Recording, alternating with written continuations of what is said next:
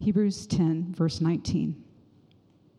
Therefore, brothers, since we have confidence to enter the holy places by the blood of Jesus, by the new and living way that he opened for us through the curtain that is through his flesh, and since we have a great priest over the house of God, let us draw near with a true heart in full assurance of faith, with our hearts sprinkled clean from an evil conscience and our bodies washed with pure water. Let us hold fast the confession of our hope without wavering. For he who promised is faithful.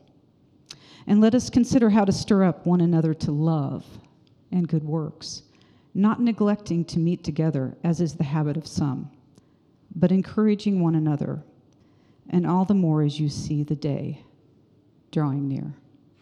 This is the word of the Lord.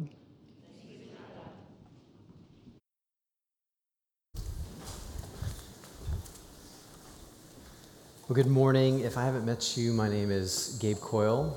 I am one of the pastors here. And let me just say from the start, and I said it in the first service, I'll say it again. I want to say a huge thank you to Dawn. Um, your exceptional work, your courageous spirit for telling a story that so often many would want to just overlook. Because if we're ever going to move forward, we have to first remember repent and then seek reconciliation in the light of the truth of the history. So thank you so much. Now I want to invite each and every one of us to close our eyes for just a moment.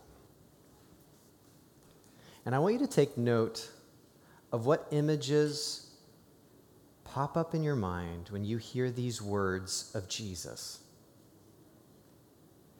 Jesus says, Take up your cross and follow me.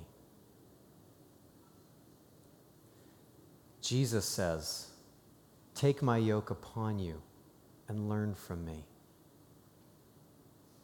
Jesus says, Everyone who hears these words of mine and does them is like a wise person who builds their house on a rock.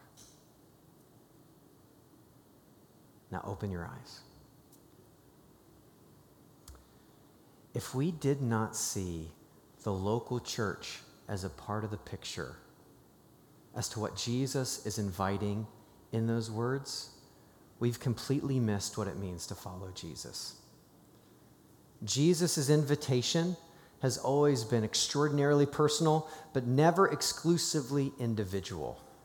One of the greatest misconceptions, whether you're new to the Christian faith or you've been following Jesus for years, is the idea that you can follow Jesus, you can pursue the Christian life alone and be okay. Jesus never invited us to a me and Jesus life. He invited us to an us in Jesus life together. When Jesus says, Take up your cross and follow me, he's saying it to a group of people who are gathered around him. It's not a YouTube video I'm clicking in my privacy of my home. When Jesus says, Take up your yoke, take up my yoke and learn from me, he's calling to a group of disciples to now come and learn alongside of one another as they are linked up with Jesus. When Jesus says, Hear what I'm saying and do it, what does he say later? Everyone's going to know you're mine, but how you love one another, not how you. Not only how you feel about one another, not only how you think about a church when you're in your quiet moments around Scripture, but primarily how you actively choose love in the fellowship of the family of God, the local church. So, what does this have to do with Monday? right? So, as a church, we're in a new series clarifying our calling to be a church for Monday, a church that longs to follow Jesus in all of life. And that's not because we're down on Sunday. Obviously, here we are. But instead, when we gather together, we believe that when the church gathers together on Sunday, it should elevate the other six days of the week. Following Jesus does nothing less than change everything. And so, in our desire to, to be ready to follow Jesus on Monday, to follow him in all of life, we've seen seven distinguishing markers. It's not exhaustive, it's not a list that you know you work sequentially, but seven markers at least that are, are key markers that you're on the path with Jesus heading in the right trajectory. And so over the last three weeks, we saw and started by saying that someone who's ready for Monday, ready to follow Jesus on Monday, is someone who first takes up their cross. It's self denial that defines the walk with Jesus. Next, we saw that someone who is ready for Monday puts on the yoke. They walk with Jesus in his practices and his precepts, loving what Jesus loves, becoming more like Jesus. Then last week, we saw that someone who's ready for Monday builds their life on the Bible. This week, when we look at our passage, we come to see that everyone who's ready for Monday loves the church. Jesus is the founder of the church. He's continuing to make his church beautiful and build his church, and he passionately loves his church. And so should we.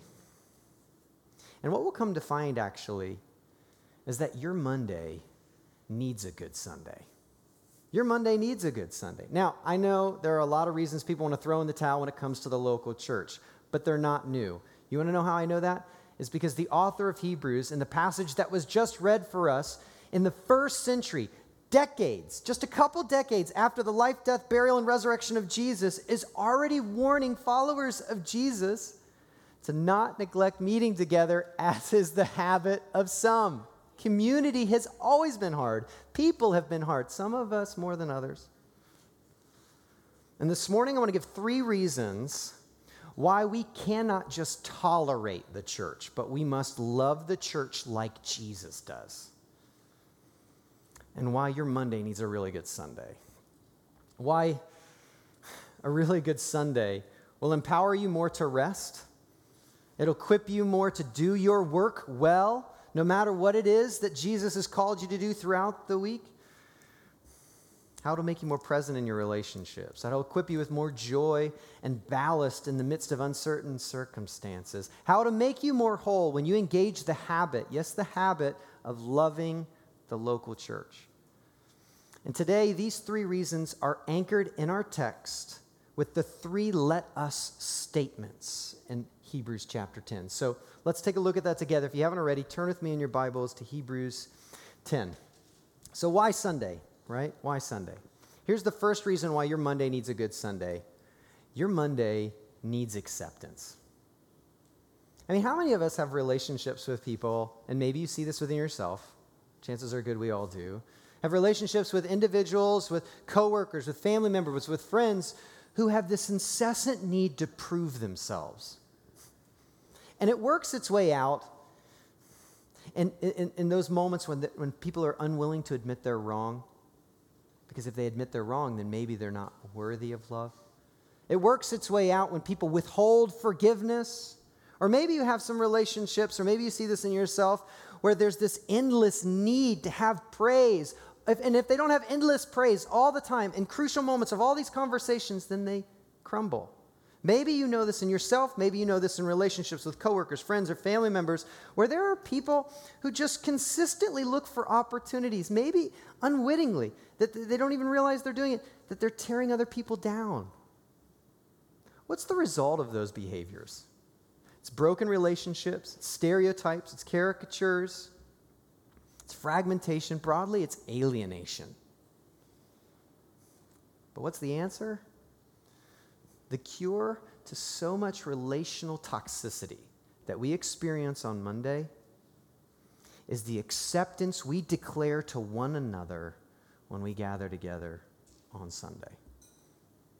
Isn't that what the author of Hebrews is laying out here? In the first verses here, in verses 19 through 22, the author of Hebrews says, All of that, all that you've done that made you unacceptable before holy God, Jesus took care of on the cross all of that that makes you unacceptable, the things, those visible flaws you know in yourself and your character, those things that you've done that maybe only you know you've done, or maybe those things you did in ignorance, thinking they were driven by great motives, but as you dug a little bit deeper, were really driven by selfish desires and led to destructive cycles.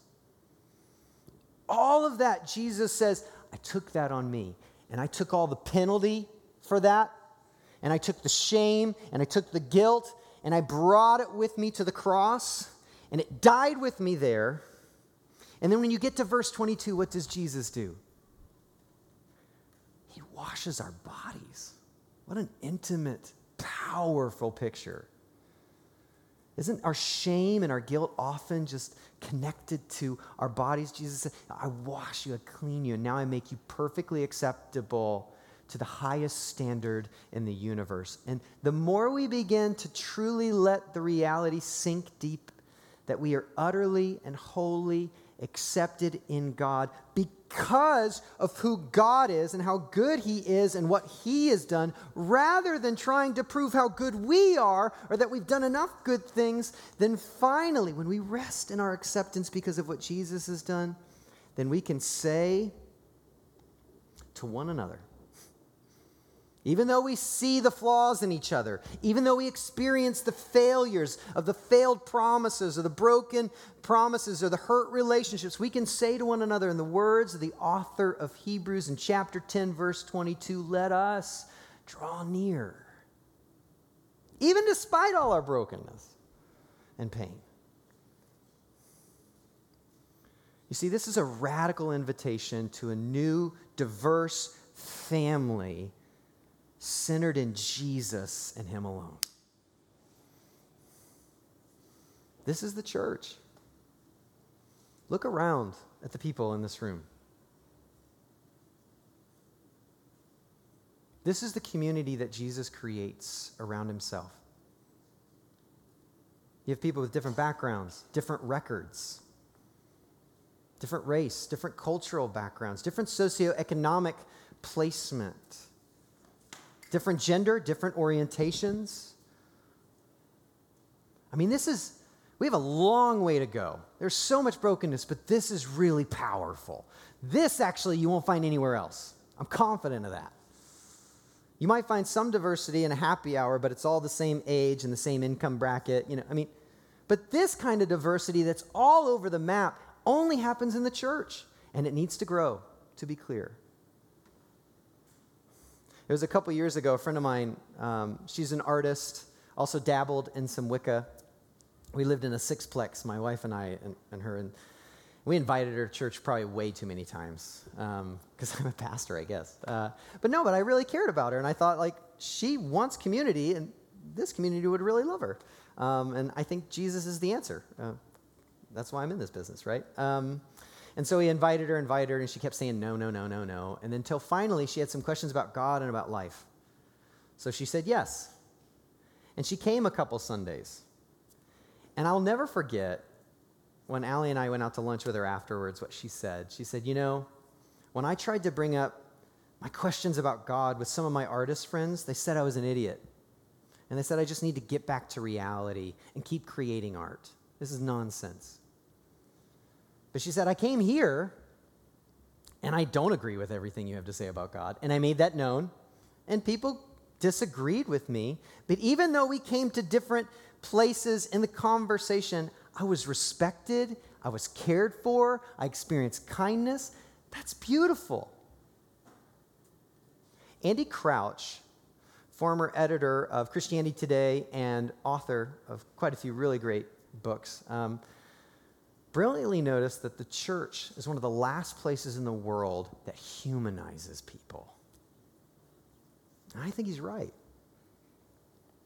Because Jesus is at the center of that. That doesn't mean every church does that. There have been plenty of broken, ones. but when the, when the church is orchestrating the way that Jesus has designed the church to be, then it becomes a place of extraordinary acceptance in Jesus. And our Mondays need this acceptance. On Sunday, we gather together and we proclaim the acceptance we have in Jesus despite all of our brokenness. And we practice that acceptance with one another when we come to the table, when we talk with one another, when we don't have coffee and there's no restrooms and we still have to be cordial, right? Like, that's a test, isn't it? That's practice. You want to be ready for Monday? Your, your Monday needs a really good Sunday because your Monday needs this acceptance that comes only in the gospel of Jesus. Now, the second reason your Monday needs a really good Sunday is because your Monday needs hope. if you were to just look over the landscape of our, our current cultural setting, do you feel like there's an excess of hope? no.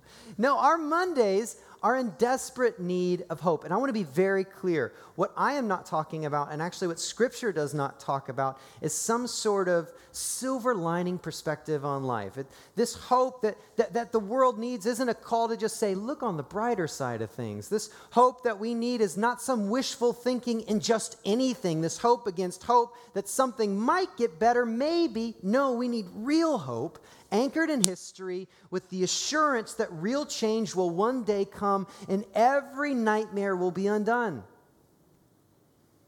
And that kind of real hope doesn't come in isolation. Who here knows someone who has isolated, man or woman, isolated themselves and yet is buoyed with undue just hope? No. Counseling friend of mine said, no, actually, isolation and de- depression usually go real hand in, I mean, they go real close hand in hand.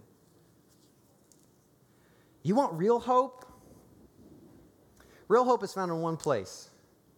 Real hope that goes against insurmountable odds is found in the church, a community that is defined by historical resurrection hope. And this is why, when you come to Hebrews chapter 10, we read, Let us hold fast the confession of our hope without wavering. For he who promised is faithful.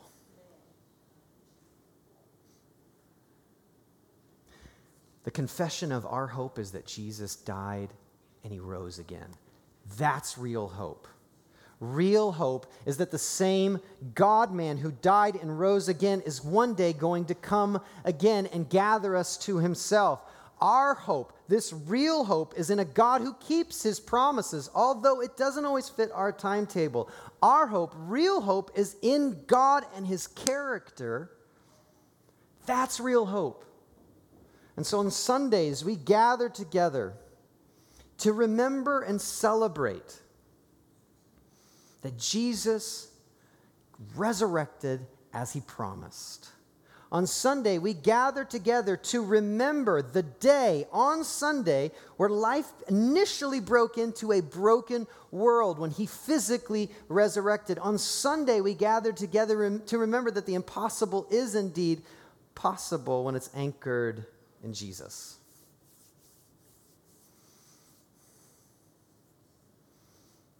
You know, in fact, Peter Berger, he was a world renowned sociologist. You have to check him out. Uh, he was in Kansas City a few years ago, and a couple of us pastors had an opportunity to chat with him, and he said this. I thought it was brilliant. He said, The church is someone standing on a box shouting, He is risen.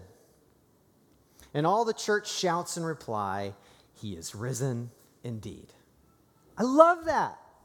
Because in reality, when we stare at the darkness of our life and we, we are tempted to be consumed by the brokenness and the despair of this world. We cannot conjure up. Jesus never called us to just find ourselves in isolation and try to conjure up this hope. No, He's called us to be in church, in community, in a family of God, such that when we can't speak truth to ourselves, we need our brothers and sisters to say resurrection life is still possible. When we can't hear it or conjure it up within ourselves, when we feel so weak, we need our brothers and sisters to say change is possible because the same God who defeated the grave will not leave you defeated in the grave. And that real hope that comes exclusively in the gospel is sometimes the only thing we need to just give Monday another chance.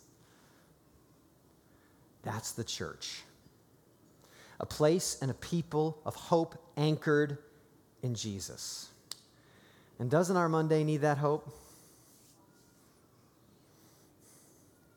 So may we hold on to each other as we hold on to our hope in Jesus alone. You want to be ready for Monday? Your Monday needs a good Sunday, and your Monday needs this hope that only comes through a good Sunday. Now, there's one more reason why your Monday needs a good Sunday. And it's this your Monday needs the best you. Your Monday needs the best you. And that isn't going to happen without the people sitting around you who are also committed to Jesus and what he is seeking to do in the world.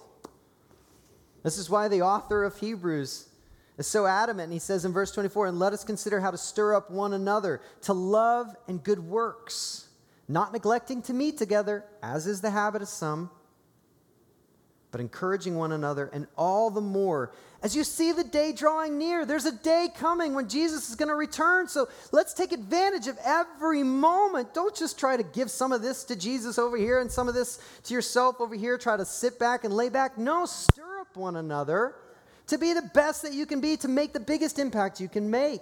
And we can't do that alone. When you start losing the habit of meeting together, you better believe that all the potential of what God wants to do through you is going to begin to decrease. There's something beautiful about the people of God gathered together in the Spirit, not only within us, but among us. Yes. And if the, on Sunday, we need each other.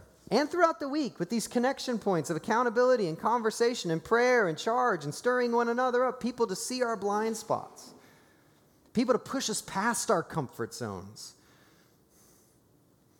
people to encourage us to do great things both inside these walls and out. And you'll never be the best you you can be on your own. You may not be content with who you are today, but you'll never be better on your own.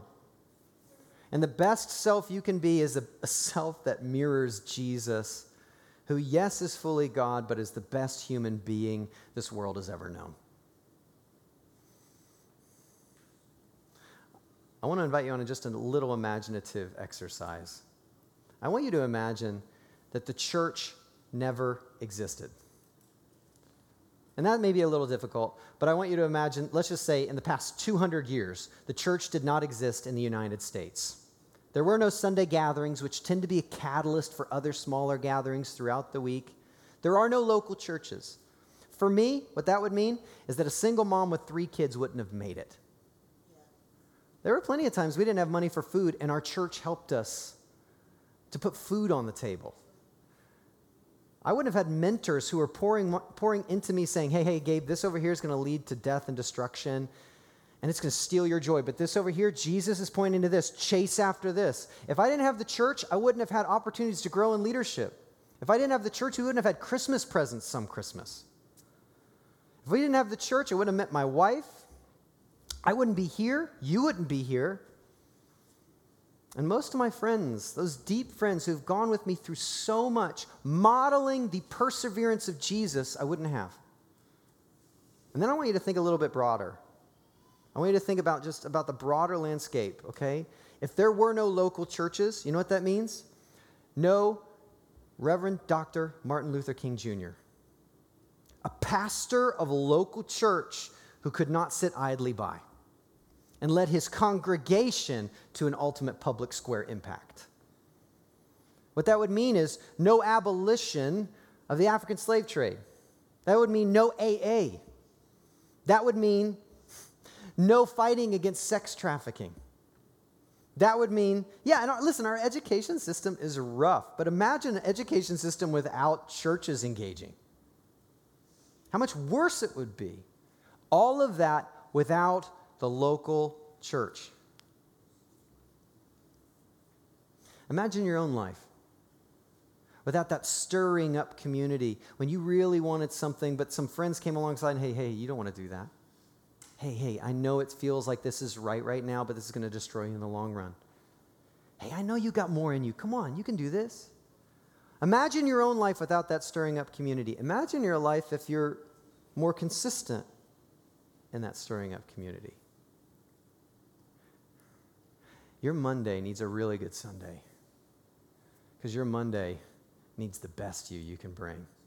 And your city will be better when the church is better and when you are engaged in your church. Now, I know for some, I instantly hear the pushback Gabe, that's not my story with the church. I didn't soar in the church, and I get it. I get it. Because then often the other pushback is, well, the people who soar in the church are the ones who already have everything going for them. They're the quote unquote, you know, top of the echelon anyway. So, of course, they're going to soar in the church as well. And that's just not true. As a pastor, I have a lot of conversations with people who have deep brokenness and deep pain and then found great soaring in the local church. And as I was thinking about what, what were some of those key characteristics of people who soared in the church, even though their lives were a mess, some of these consistencies, there are three things, because I'm a th- you know pastor, three things, right? Three things uh, that'll allow this acceptance to go deeper, this hope to be richer, and really equip you to be better tomorrow and our city to be better in the long run. Here they are people who get the most out of Sunday for Monday. Make it on Sunday as consistent as they make it on Monday. Make showing up on Sunday as consistent as showing up on Monday. They make Sunday a priority. Be here, be here on time. If you if you are expecting great things from the church, but you always show up late, you always leave early, and you're coming once or maybe twice a month, you've got way too big of expectations for the little amount you're putting in. I'm just saying, that's not the way relationships work, and that's unfair. And then we point our finger at the church and say, See, they're not there for me. Well, you were here. just being real, okay? You would never put that expectation on anybody else, or when any other friend would say, Hey, why weren't you there for me? And you'd be like, Who are you? Um, you know, we met for coffee six months ago, and then I went through all this mess and you weren't there. And it's like, well, dude, who are you? You know? Don't put those expectations that we would see as irrational on every other relationship and now put them on the church.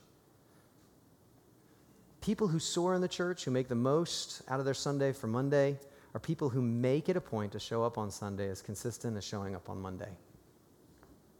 Here's a little exercise. Look over the past three months and just see how many times you came to church on Sunday. Go through it. And then I want you to, this is where it starts to be painful. Show up, start marking on there how many times you, you showed up when things got started. That probably wouldn't fly at your job, right? But people who soar in the church make it a point to be here, to be on time, and to engage the life of the community and all that it has to offer when it's centered on Jesus. Second, thing that people who get the most out of their Sunday for Monday serve like they've got stock in the church. Serve like they've got stock in the church, thinking that if the church begins to flourish, so will they. Sometimes people think, well, the people who are serving are the people who love the church. So, of course, they're going to serve. Not always. Sometimes people serve the church, and then the love, those feelings follow after the longer you're married, so, you know, Allie and I, we've had these disagreements, and there are times the feelings aren't there. But when I act out of love, even though I don't feel love, my feelings sometimes follow up. It's the same with the church. You want to know how to love your church? You want to know what it means to, or you want an opportunity to feel more deeply for your church? Serve. Get engaged in that way. And understanding that when your church flourishes, our city's better which means you're better. And then, thirdly, people who get the most out of Sunday from Monday invest financially in the church for bigger impact. Giving financially is a huge component. We are embodied creatures, we're not just these floating around minds.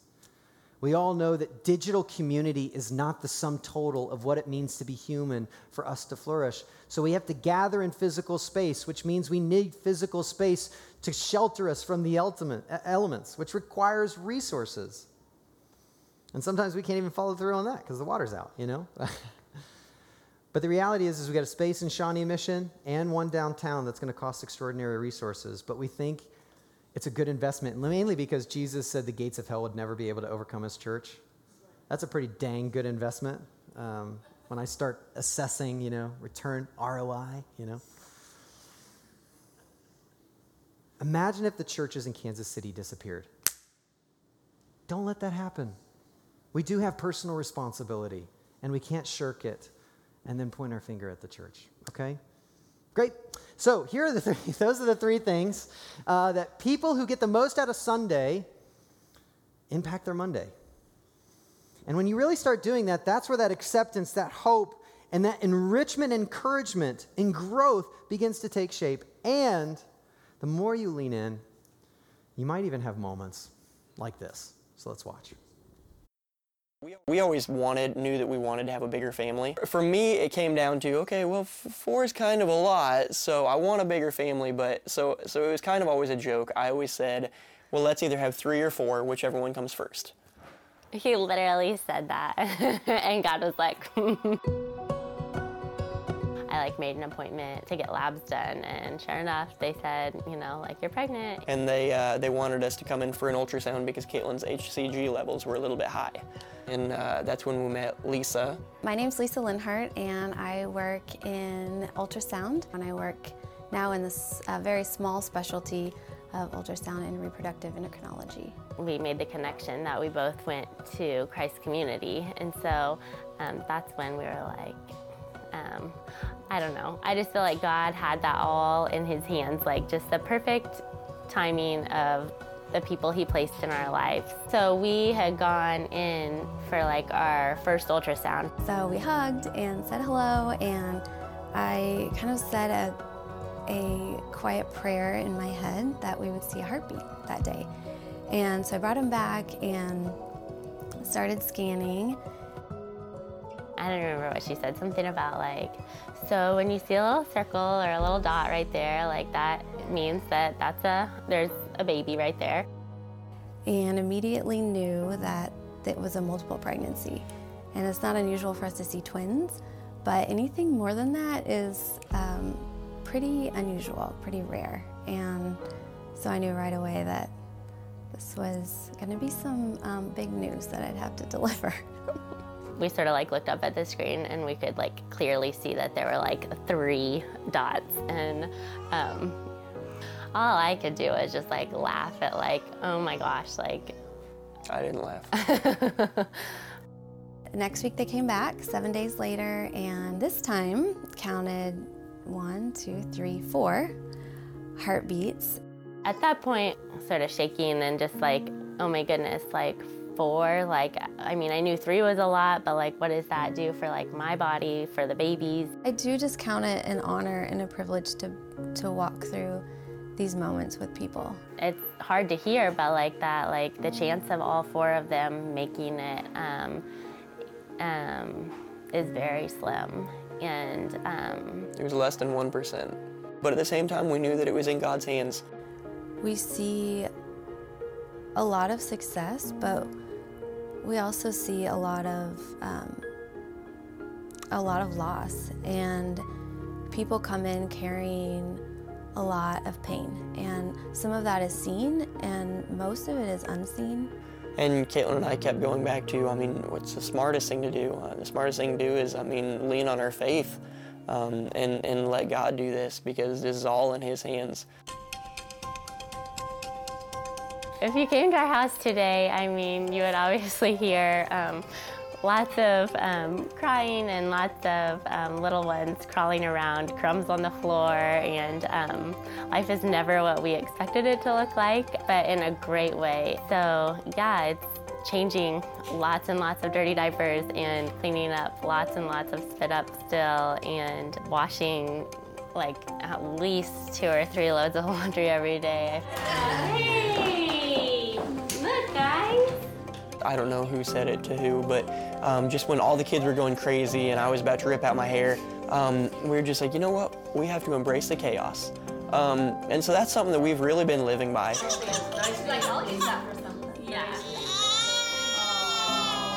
From the very beginning, we could not have done it without our church family and our family. We were just blown away at people's generosity and just knowing that, that they're, they're praying for us and that they took the time to make us a meal or to pick us up some food. I mean, there were even times that I was picking up meals from people that I didn't even know who they were um, that, that go to our church and that were just blessing us in that way.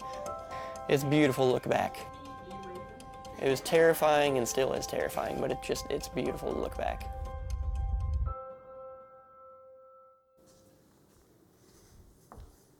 I love that moment when he says, I didn't laugh. I just, what a beautiful story. Um, and it's fun to kind of see them because they, yeah, they, they go to church and they're just like, they've got this connection and they continue to have this deep relationship that not only was on Sunday, but went throughout the week. And that's really what the church is meant to be.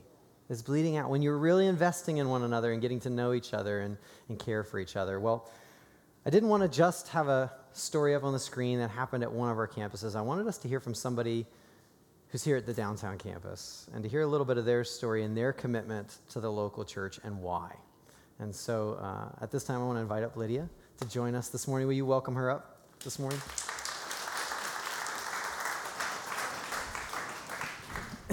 you know, it's kind of like the pastor's deal that the pastor says, come to church, right? Like everybody's like, oh, shocker sermon, right? Uh, but the reality is, is I have a unique window over coffee or in conversations where I hear the local church, which isn't the pastor, I mean, it's us and what God's doing through us that makes the local church so beautiful. And I just wanted us to get a window into someone who I know loves the local church um, and also has so much to teach us. And so this morning, Lydia, I wonder if you just start off by telling us how this community has impacted you personally.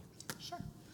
I moved up from Texas to Kansas City about five and a half years ago and started, I visited a couple places, but settled on Christ Community shortly afterwards and became a member after I had been attending for about a year. Mm-hmm. And there were a lot of things that drew me to the church. You know, I appreciate the thoughtful worship, I appreciate the community engagement, I appreciate your cheesy dad jokes. there are plenty. many. There's so many things, but the thing that really stood out to me was the engagement with Scripture. Um, Christ Community, you know, if you've been attending here for any length of time, you know this is a church that values God's word, that really is built on the authority of Scripture, that doesn't water down or compromise truth. And yet, it is, as you noted with the story of your, your artist friend, it is the type of place where I could feel comfortable bringing someone from any walk of life, any uh, belief system or socio-cultural background, and know that they would feel loved and respected and engaged well. Um, I remember a while back I invited one of my friends to church with me, and she um, is Buddhist.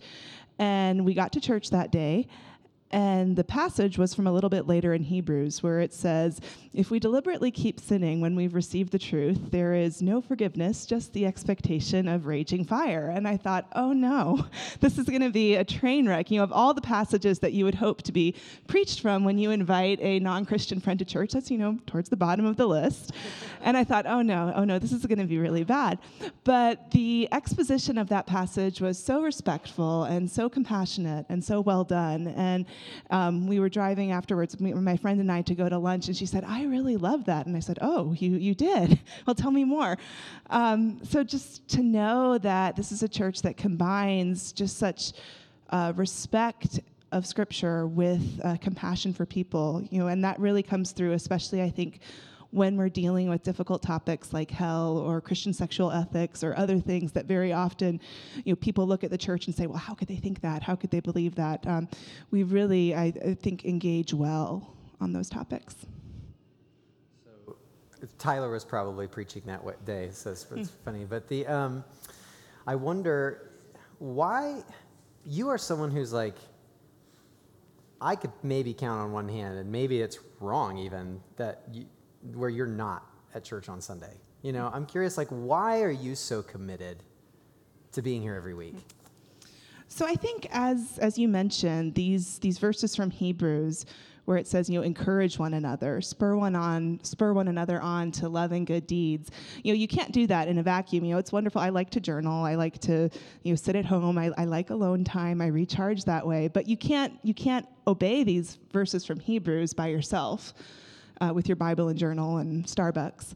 Um, I have found that, you know, when I think about how I have been able to experience the truth of these verses. I think the uh, primary venue where I've really experienced that on an ongoing basis has actually been my community group. So shout out to David and Kelly back there. We have a great community group. And you know, over the past few years that I've been in the group, you know, we've seen people in the group go through the ups and downs of life, whether that is, you know, not sleeping for six months because they just had a baby, or job transitions, or losing a parent. Um, I think about my own experience um, navigating treatment for depression and just how the group has been there for each other. Um, you know, I work out with people, f- friends, you know, through Jazzercise. I've been part of book clubs, and those groups are great, but you know, your book club isn't going to be there for you the way the church is. So that's been a really beautiful thing.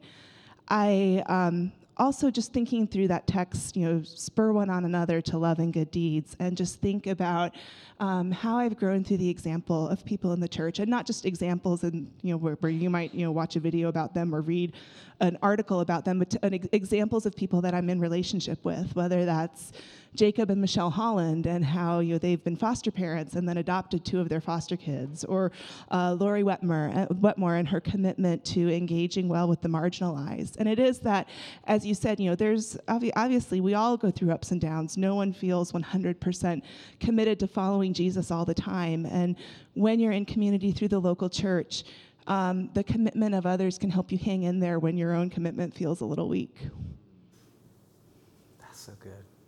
So maybe, you know, I'm just thinking, you know, tomorrow's Monday, right? Mm-hmm. And for all of us, there's maybe like this little love frustration relationship with the church sometimes. And sometimes ready to throw in the towel, sometimes, why am I doing this? Like, what's like a practical tip you would give folks here, me too, that when you're frustrated with the church, what's a practical tip that we could be doing to continue to persevere? Sure. I think it's important to remember that most worthwhile things in life have a learning curve. Oh. And if you think about something like learning to drive a car or learning to speak a foreign language or starting a fitness program, it's highly unusual for something like that to feel totally organic and seamless and effortless at first.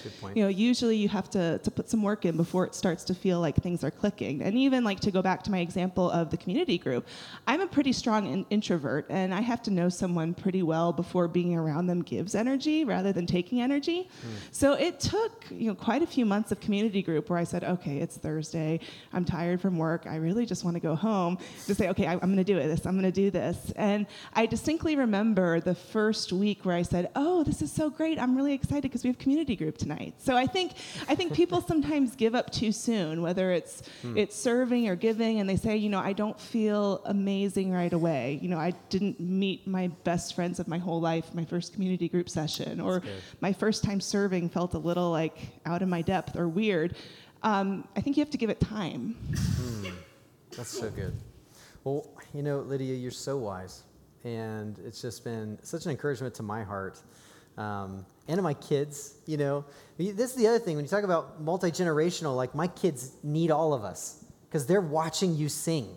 You know, in first service, if you come in first service. But other people's kids are watching, like they're watching us, and so much more is caught than taught. And you've just been an amazing example, a deep encouragement to my heart, and continue to make me a smarter person when I just be quiet and listen. Um, so, would you do us all a favor and would you pray for our church? Um, that we would live more into the design that Jesus has laid out, and even when it's not, that we'd have this perseverance to love the church.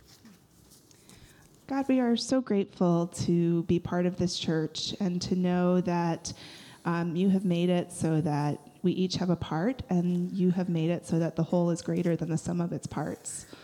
Um, I thank you for the many people here who have been an encouragement and blessing to me. And I pray that our church would be, as our, our mission statement says, a caring family of multiplying disciples. And that we would really lean into Sunday and Monday. Mm. Um, I pray for um, your protection and blessing on our leadership, on Gabe and Tyler and Ben um, and others who are leading, that you might give them great wisdom um, especially now as we're navigating um, a lot of changes and challenges with facilities and other things. Uh, we pray for your provision and we pray that you might um, use us as a light in this community and, and around the world. So thank you for um, the great blessing it is to be part of this church family. And uh, we, um, we worship you and honor you for um, how you are working something beyond what we could imagine or do on our own. In Jesus' name. Amen.